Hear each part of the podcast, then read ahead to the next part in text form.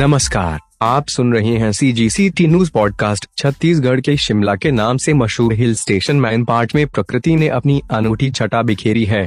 यह जंगल पहाड़ झरने वनस्पतियाँ और खेत खलिहान एक अलग ही नज़ारा प्रस्तुत करते हैं।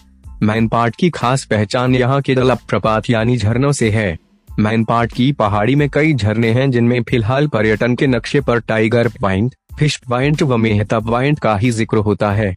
लेकिन हाल ही में एक और झरना लोगों की नज़र में आया है और यह अपनी रहस्यमयी खूबसूरती के साथ पर्यटकों को अपनी ओर आकर्षित कर रहा है। इस झरने को यहाँ लोग भूतिया झरने के नाम से पुकारते हैं। भूतिया झरने पर पर्यटकों की आमद शुरू होने के साथ ही अब यहाँ अधोसंरचना विकास के कार्यों की भी शुरुआत होने जा रही है। जल्दी ही यहाँ पर्यटक झरने के मनोरम दृश्य को निहारने के साथ बोटिंग का भी आनंद ले सकेंगे। ग्राम पंचायत रूपाखार अंतर्गत बायोडाइवर्सिटी पार्क के आगे भूतिया नाला में वन विभाग द्वारा अर्दन डेम का निर्माण कर पर्यटन स्थल के रूप में विकसित किया जा रहा है। इस डेम के बनने से किसानों को सिंचाई सुविधा भी मिलेगी।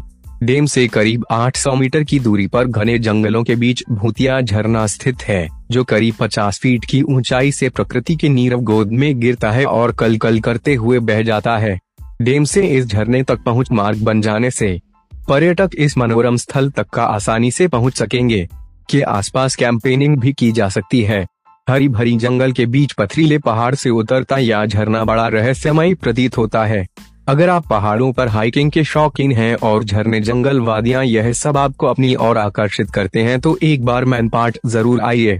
यह बहुत से प्राकृतिक झरनों के अलावा प्रकृति के नियमों को चुनौती देते कुछ ऐसे नजारे नज़र आएँगे जिन्हें देखकर आप दांतों तले उंगलियाँ दबा लेंगे।